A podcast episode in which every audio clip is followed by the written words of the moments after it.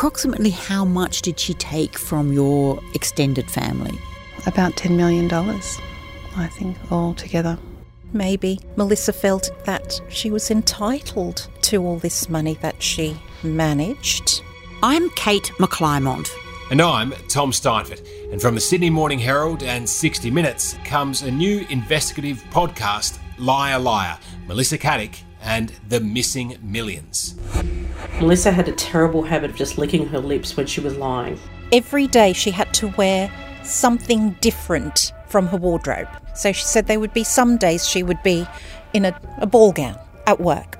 She has certainly got the personality to be very calculating and controlling and We'll follow the twists and turns of a case where everyone has a theory of their own of what happened to the money. And what happened to Melissa Caddick? Do I believe she killed herself? Jury's still out on that.